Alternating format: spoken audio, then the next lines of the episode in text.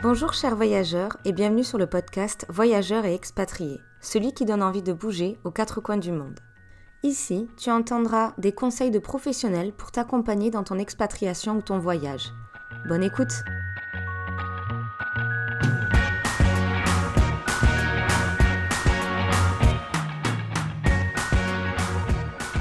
Bonjour chers voyageurs et bienvenue sur ce nouvel épisode. Aujourd'hui, nous sommes en compagnie de Christine qui a un style de vie assez particulier depuis 11 ans parce qu'elle est digital nomade. Christine, je te laisse te présenter.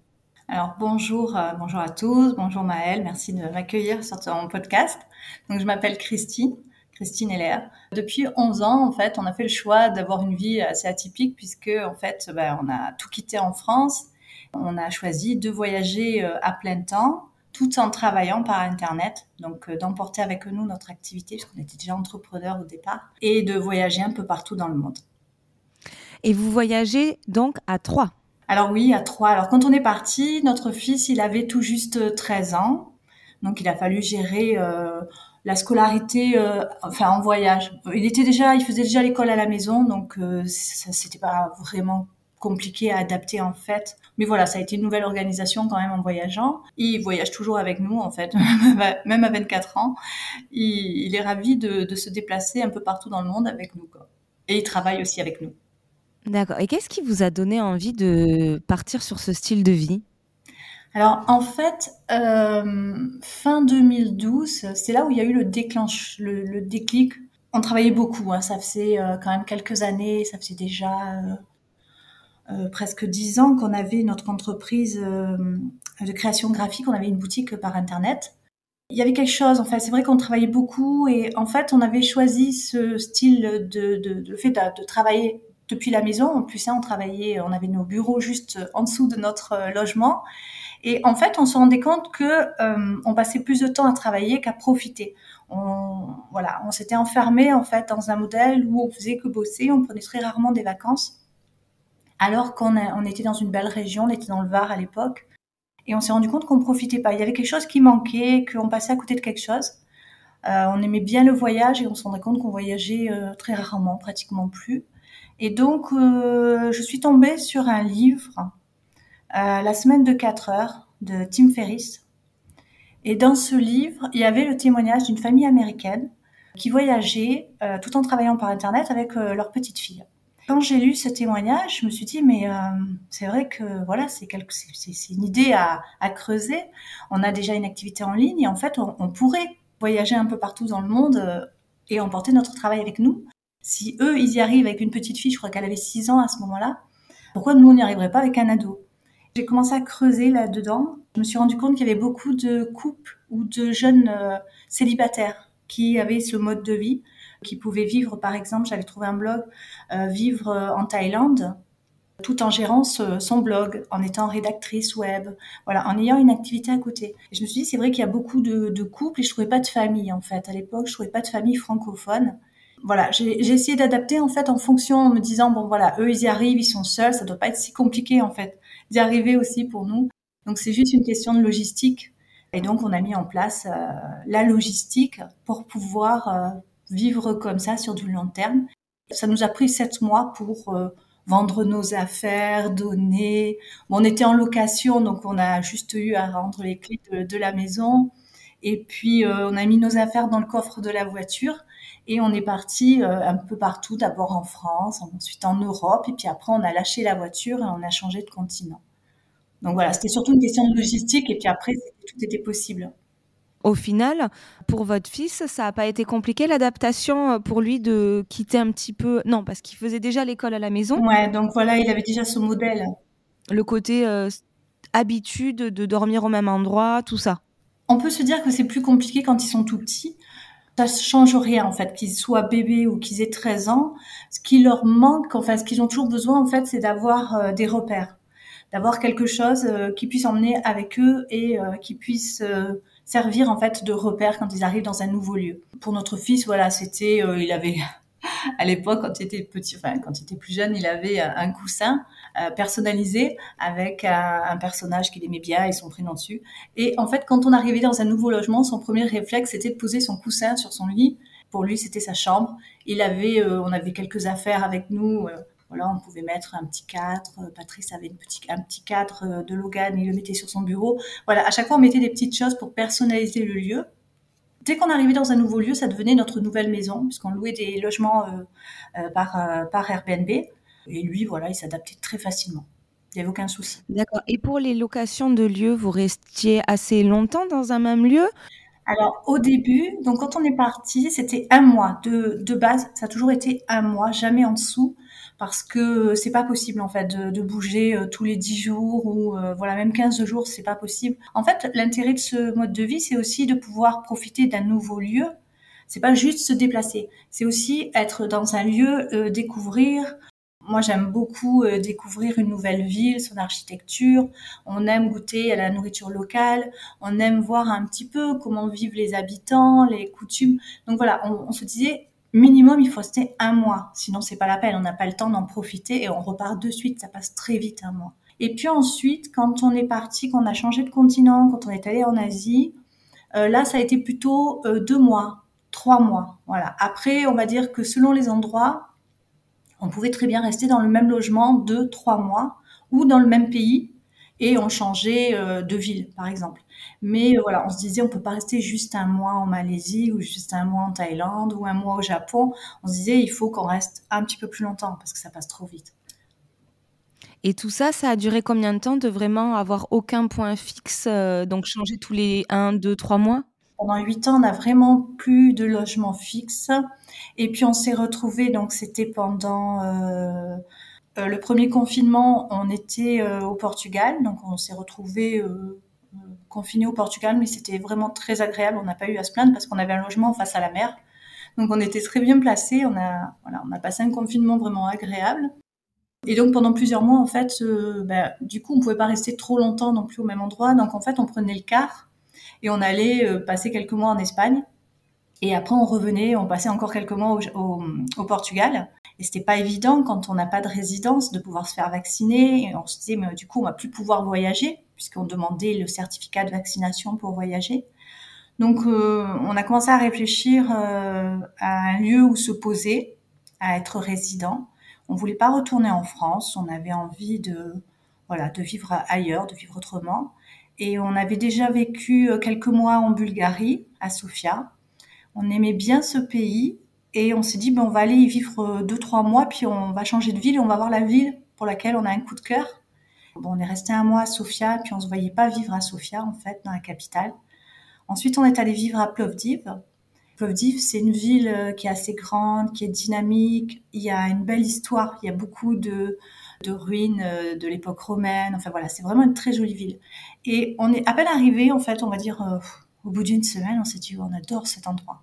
On aime, vraiment, ça, on a eu un coup de cœur pour la ville, l'ambiance. Euh, et du coup, ben, on s'est dit, on va s'installer ici. Voilà. On est resté quelques mois, on a demandé notre résidence. on s'est fait vacciner. Et du coup, ben, après, on est reparti voyager. Et en même temps, voilà, on voyage, on part quelques mois. Euh, et puis après, on revient un petit peu en Bulgarie, on se, on se pose, on se pose pour nos projets professionnels, pour bien, voilà, selon sur lequel projet on, est en train de travailler, ben, c'est quand même agréable de pouvoir se poser euh, sereinement. Voilà. Pas de logistique, pas de réflexion sur les trajets, les logements. On s'est dit, bah oui, on va, voilà. Pour le moment, notre résidence est en Bulgarie. Oui, donc c'est un bon mix entre, un point fixe et de pouvoir voyager assez fréquemment et se dire: «C'est juste un endroit où on peut poser les valises et faire le, mmh, le linge pour repartir». Oui, parce que, le souci qu'on avait, c'est qu'en fait, on était obligé de bon, on transportait pas non plus, on avait à peu près, je crois qu'on devait être à 20 kilos chacun. Mais du coup, on était obligé d'emporter des affaires qui soient aussi bien estivales qu'un petit peu plus chaudes puisque du coup, même si on passait l'hiver, par exemple, des fois en Espagne, il fait quand même, il fait pas chaud. Même en mois de janvier, décembre, janvier, il fait quand même un petit peu frais. Donc, on était quand même obligé de transporter beaucoup d'affaires avec nous. Et euh, là, du coup, ben, quand on est parti pour six mois euh, en Asie et qu'on voilà, on a voyagé en Thaïlande, en Malaisie, au Japon, ben, en fait, on n'avait que des affaires euh, pour cette saison-là. On n'avait pas d'affaires chaudes à transporter, on a pu laisser nos affaires ici en Bulgarie. Donc c'est vrai que du coup, on voyage encore plus léger. Et d'ailleurs, vous revenez assez fréquemment en France pour euh, voir de la famille, des amis ou? Euh, ben, La dernière fois qu'on est venu en France, c'était quand on est resté deux mois, c'était fin 2019. Ah oui, assez longtemps quand même. On a de la famille qui vient nous voir. Là, par exemple, des amis qui sont venus passer euh, leurs vacances ici en Bulgarie, ou sinon on se retrouve quelque part en Europe. Il y a aussi cette possibilité que ça soit eux, pour eux, ça leur fait des vacances. Oui. Et nous, ben, on en profite, on, prend quelques jours de vacances, voilà, on se met en mode vacances et euh, on fait plutôt dans ce sens-là. Après, c'est vrai que revenir en France, là, pour le moment, en fait, euh, non, voilà, c'est euh, c'est pas vraiment un projet pour le moment. Et votre fils a bien suivi en fait ce, ce type de style de vie et il travaille avec vous actuellement, c'est ça? Ouais, quand on s'est lancé, j'ai créé, enfin, on a créé un blog, donc le blog Famille Nomade Digital. Au début, c'était pour partager nos voyages, pour partager euh, par rapport bah, le fait de faire l'école à la maison, euh, voilà, en voyage. Hein. Après, euh, ce blog, bon, il existe toujours, on l'a développé. Logan a quand même pas mal facilité au niveau tout ce qui est informatique, développement. donc c'est lui qui a pris la, qui gère tout ce qui est au niveau du blog, les, techniques au niveau du blog. Donc ça a commencé comme ça. Ensuite, euh, ben, on crée, euh, avec son père, il crée des applications euh, mobiles. Ils travaillent ensemble sur ça. Selon le projet sur lequel on travaille, ben, voilà, il va avoir aussi sa part de, travail dans ce projet-là, que ce soit par rapport aux formations qu'on propose ou quoi. Peu à peu, il s'est introduit un peu dans tous nos projets. Après, il a à côté, il a ses propres projets, mais c'est vrai qu'il passe quelques heures, en tout cas par semaine, pour travailler avec ses parents. D'accord. Et du coup, au niveau des études, comment il a fait? Donc, il a suivi le cursus école à la maison jusqu'à jusqu'au bac? Il suivait les cours du CNED. En même temps, c'est vrai qu'il avait des projets. Donc, il a commencé à créer ses, premières, euh, ses premiers jeux, ses premières applications. Il a commencé à travailler dessus, il avait 12 ans. Et il a sorti son premier jeu à 15 ans. Donc, c'est quelque chose qui le passionnait. Et en même temps, il devait euh, cumuler donc ses études et cette passion qu'il avait pour le fait de développer des, applications, des jeux pour mobile. Donc il avait une organisation, il travaillait le matin, il travaillait l'après-midi euh, sur ses projets personnels. Et puis il arrivait un moment, il avait 16 ans. En fait, il était en terminale, je crois, c'était ça. Enfin, il avait pratiquement euh, terminé sa, sa scolarité au lycée. Il s'est dit, tout ce que j'apprends par ces cours euh, du CNED, en fait, ne me servent pas par rapport à ce que je veux faire. À côté, il se formait par lui-même à ses compétences dont il avait besoin pour euh, développer ses propres euh, activités personnelles, professionnelles. Et donc, on a fait une sorte de, de deal. Il a dit voilà, j'arrête mes études maintenant, je passe pas le bac et je crée mes projets. Si ça fonctionne pas, ben voilà, je passerai le bac plus tard. Il a développé de nouvelles compétences, il a eu euh, plusieurs possibilités. Il a rencontré euh, Tim Cook, euh, CEO d'Apple, grâce aux applications. Il avait été invité par lui à Paris pour lui présenter son application. Donc voilà, en fait, il a pu développer sans avoir de bac. Il a eu des propositions aussi pour être embauché sur certains projets qu'il a refusé parce qu'il voulait pas rester à Paris. Il voulait pas vivre en France. Donc en fait, voilà, il a fait ce choix de de poursuivre les voyages, mais de développer ses, projets par lui-même, en fait. Voilà, c'est une partie avec vous et une partie par lui-même pour que par la suite, il souhaite partir dans un autre pays et prendre son envol différemment, il puisse le faire. Après, il vous suit toujours là pour l'instant pendant les voyages. Pour l'instant, oui, forcément. Quand on va au Japon, il est ravi. Il va pas dire je reste. Non, non, je viens pas. Comment vous partez deux mois au Japon? Mais non, mais je veux pas venir. non, non, bien sûr. Lui, il est ravi. Au contraire. Là, c'est vrai qu'on ralentit un petit peu le rythme. On se voit pas euh, voyager 12 mois sur 12. C'est bien en fait de ralentir un petit peu, de se poser un peu aussi par moment. Donc je pense qu'après ça sera pareil pour lui. Il va arriver un moment où lui, il est, enfin d'après ce qu'il dit, le, Canada le tenterait bien. Mais je pense que ça serait, euh, oui, se poser quelque part. Euh. Et là, les prochaines destinations, si vous pouvez en parler? Là, pour le moment, j'ai aucune idée en fait. On aimerait bien retourner au Japon encore en 2024. Sinon, après, euh, retourner euh, au Portugal, j'ai bien envie, parce que j'avais beaucoup aimé, on était en Algarve et j'avais beaucoup aimé cette région du Portugal. Donc, mhm. j'aimerais bien retourner quelques mois au bord de la mer. En fait, c'est la mer qui me manque en ce moment. Parce qu'en Bulgarie, là où nous sommes, il n'y a pas du tout la mer. Et mhm. voilà, c'est quelque chose qui me manque un peu ou sinon retourner au Japon. Pour l'instant, en fait, ça, je pense que nous, euh, on décide, c'est surtout en début d'année. Voilà, en janvier, on va se dire, bon, bah alors, on fait quoi, en fait? Parce que là, il fait froid ici. On va pas rester longtemps. Je comprends.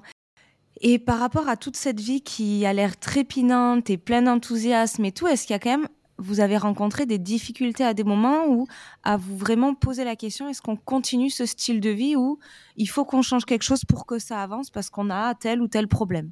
Ben, en fait, le seul, le, seul moment où c'est arrivé, c'était par rapport à la crise de la Covid. C'est, il y a que là, en fait, où on s'est dit, bon, c'est vrai que là, ça, pose, ça commence à devenir euh, un peu problématique parce que on se disait, s'il se passe quelque chose dans un pays qu'on nous expulse, on va où? on va, on retourne en France? Enfin, je veux dire, on, on vivait plus en France, on dépend plus de la France. Peut-être que de ne pas avoir euh, du tout de résidence, de ne pas avoir de lieu, de maison où revenir, c'est peut-être un petit problème. C'est le seul, euh, la seule chose qu'on ait rencontrée où on, voilà, on s'est posé des questions, où on a pu se dire on, ne veut pas arrêter. Après, il y a eu un autre moment aussi, mais là c'est plutôt sur le plan professionnel. C'est quand euh, on s'est retrouvé avec euh, l'entreprise donc on gérait à distance, qui s'est retrouvée en difficulté, que l'on a dû ben, la fermer, la clôturer, et que là du coup on s'est retrouvé sans aucun revenu. Et on s'est dit, pour nous, il est hors de question en fait de redevenir sédentaire. On ne soyait pas du tout redevenir sédentaire, nous réinstaller en France. Il y a eu ce battement où on s'est dit, mais c'était vraiment pour nous, c'était hors de question de s'arrêter en fait. Il fallait vraiment trouver une solution pour poursuivre le voyage.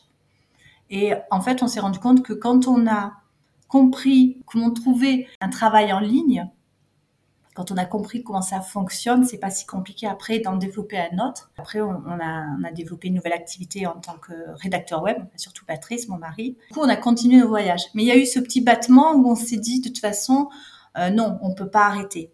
Personnel, on va dire avec la Covid et le plan professionnel, mais pour nous, c'était pas question de, s'arrêter totalement de voyager. Et après, vous aviez toujours enfant aussi votre blog que vous développiez voilà. pour euh, parler de votre expérience de vie et partager et donner envie à d'autres personnes de se lancer sur le même type de, de style de vie.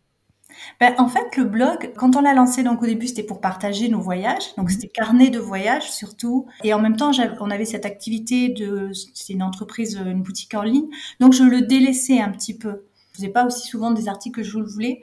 Et en fait, quand on a euh, du coup perdu notre activité, moi j'ai perdu mon activité, les, fonctions que j'avais au sein de, la première entreprise, et je me suis retrouvée à plus savoir trop quoi faire en fait. Mon Patrice, voilà, s'est reconverti euh, comme rédacteur web au début, mais moi en fait je savais pas du tout quoi faire. Et euh, donc j'ai repris le blog. Et dedans, bah, c'était toujours partager notre vie nomade, mais c'était aussi un peu plus de développement personnel un peu plus de, de conseils pour trouver une, une, activité en ligne. Voilà, je l'ai développé un peu plus dans ce sens-là. Je me suis plus investie dans le rôle de blogueuse, ça m'a plu. Ça a enclenché de nouvelles choses.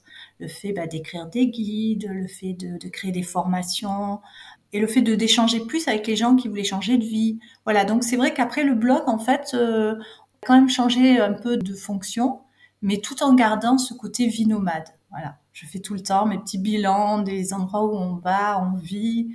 J'aime bien partager le côté voyage et le côté aussi euh, développement personnel, professionnel, voilà. Qu'est-ce que tu aimerais partager comme conseil à des familles ou des couples ou des personnes solo qui souhaitent se lancer dans cette aventure de euh, digital nomade? Alors déjà, moi je trouve que c'est important de quand même préparer son projet euh, en amont. Alors, si on a une activité qui peut se transformer et qu'on peut la faire à distance, c'est parfait, c'est génial, hein, parce qu'il y a tellement de métiers qu'on peut aussi emporter avec soi dans son sac à dos.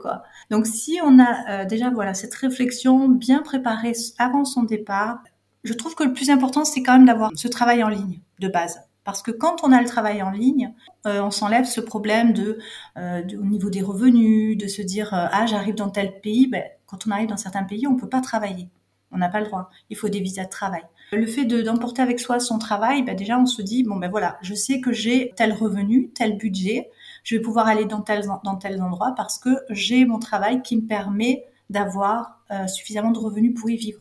Donc je trouve que c'est bien au départ de bien préparer son projet, de bien réfléchir ben, au niveau de son travail. Est-ce que je peux le transformer en un travail que je peux euh, faire en ligne? Ou alors, ben, est-ce que j'ai des compétences que je peux utiliser? Ou alors, est-ce que je peux me reconvertir dans un nouveau métier? Et quand on a mis ça à plat, ben, après le reste, ça vient logiquement. Euh, c'est une question d'organisation, euh, ben, où on vend ses affaires, voilà. Mais je pense qu'il faut y aller par étapes. Euh, il faut pas se dire je pars du jour au lendemain, parce que mhm. généralement quand on part du jour au lendemain, ben, on va se retrouver, on va avoir des difficultés. Euh, il peut y avoir des pépins aussi hein, en voyage. Donc c'est bien, voilà, de, surtout quand on est en famille, je trouve, de bien préparer et euh, voilà, d'avoir vraiment un projet qui soit bien réfléchi. Et après, bah, c'est la durée, c'est selon son envie. Hein. On peut partir six mois, on peut partir un an, on peut partir dix ans. Voilà, c'est comme on veut après. Mais déjà, cette réflexion de base, il faut qu'elle soit préparée. Quoi. Mais je pense que oui, c'est très important de au moins avoir un objectif, même s'il mm. va évoluer au fur et à mesure, au moins se préparer et pour éviter les, les retours de bâton. Et puis même les déceptions aussi. Hein. On a une image sur les réseaux sociaux qui, a, qui est trompeuse. Euh, beaucoup de personnes vendent ça comme euh, facile, comme euh, euh, voilà, je passe ma vie sur la plage avec mon petit ordinateur, je travaille à distance juste avec mon téléphone. Mais non, en fait, il faut avoir une bonne réflexion parce qu'après on peut avoir euh, justement une grosse déception et se dire ah mais non, je pensais pas que c'était aussi compliqué ou non ça. Quand on, on réfléchit, on s'inspire aussi des autres, on voit comment ils vivent réellement parce que c'est bien aussi de montrer que voilà, c'est il, faut aussi travailler à côté. C'est pas des mm. vacances euh, toute la journée, 7 jours sur 7. Il faut aussi mm. gérer ses activités à côté. Quand on a des enfants, ben, il faut s'occuper euh, de leur scolarité, de leurs études, de, de leur bien-être, de leur santé, de sa santé. Donc il y a plein de choses qu'il faut prendre en charge et en compte. Et ça, c'était des questions que j'avais euh, fréquemment, moi, de toute façon, par rapport à tout ça. De bien mettre tout à plat. Qu'est-ce que j'ai actuellement qui peut me permettre de vivre comme ça ou comment je peux faire pour vivre comme ça, d'avoir un plan. C'est deux très bonnes questions à avoir et euh, hmm. j'ai une dernière question pour toi. Qu'est-ce que le mot voyage signifie? Pour moi, c'est la liberté en fait. C'est vraiment euh, d'aller où j'ai envie, de voir des pays, de découvrir des gens, des pays, de vivre des expériences, de se faire des amis. On s'est fait beaucoup d'amis aussi, de, nouvelles familles. Euh, c'est ça en fait. C'est le voyage, c'est c'est la liberté. Mais merci beaucoup, Christine, pour tous ces échanges. J'espère que ça, donne, ça, donnera envie à, des personnes de partir à l'aventure tout en se préparant, en se posant les bonnes questions, ou aux personnes qui nous écoutent d'avoir euh, ce que c'était ce style de vie. Merci à toi. Bonne journée à tous. Bonne journée. Merci à toi d'avoir écouté le podcast jusqu'à la fin. J'espère que cet épisode t'aura fait voyager le temps de quelques minutes. N'hésite pas à donner ton avis sur la plateforme où tu l'écoutes. À la prochaine!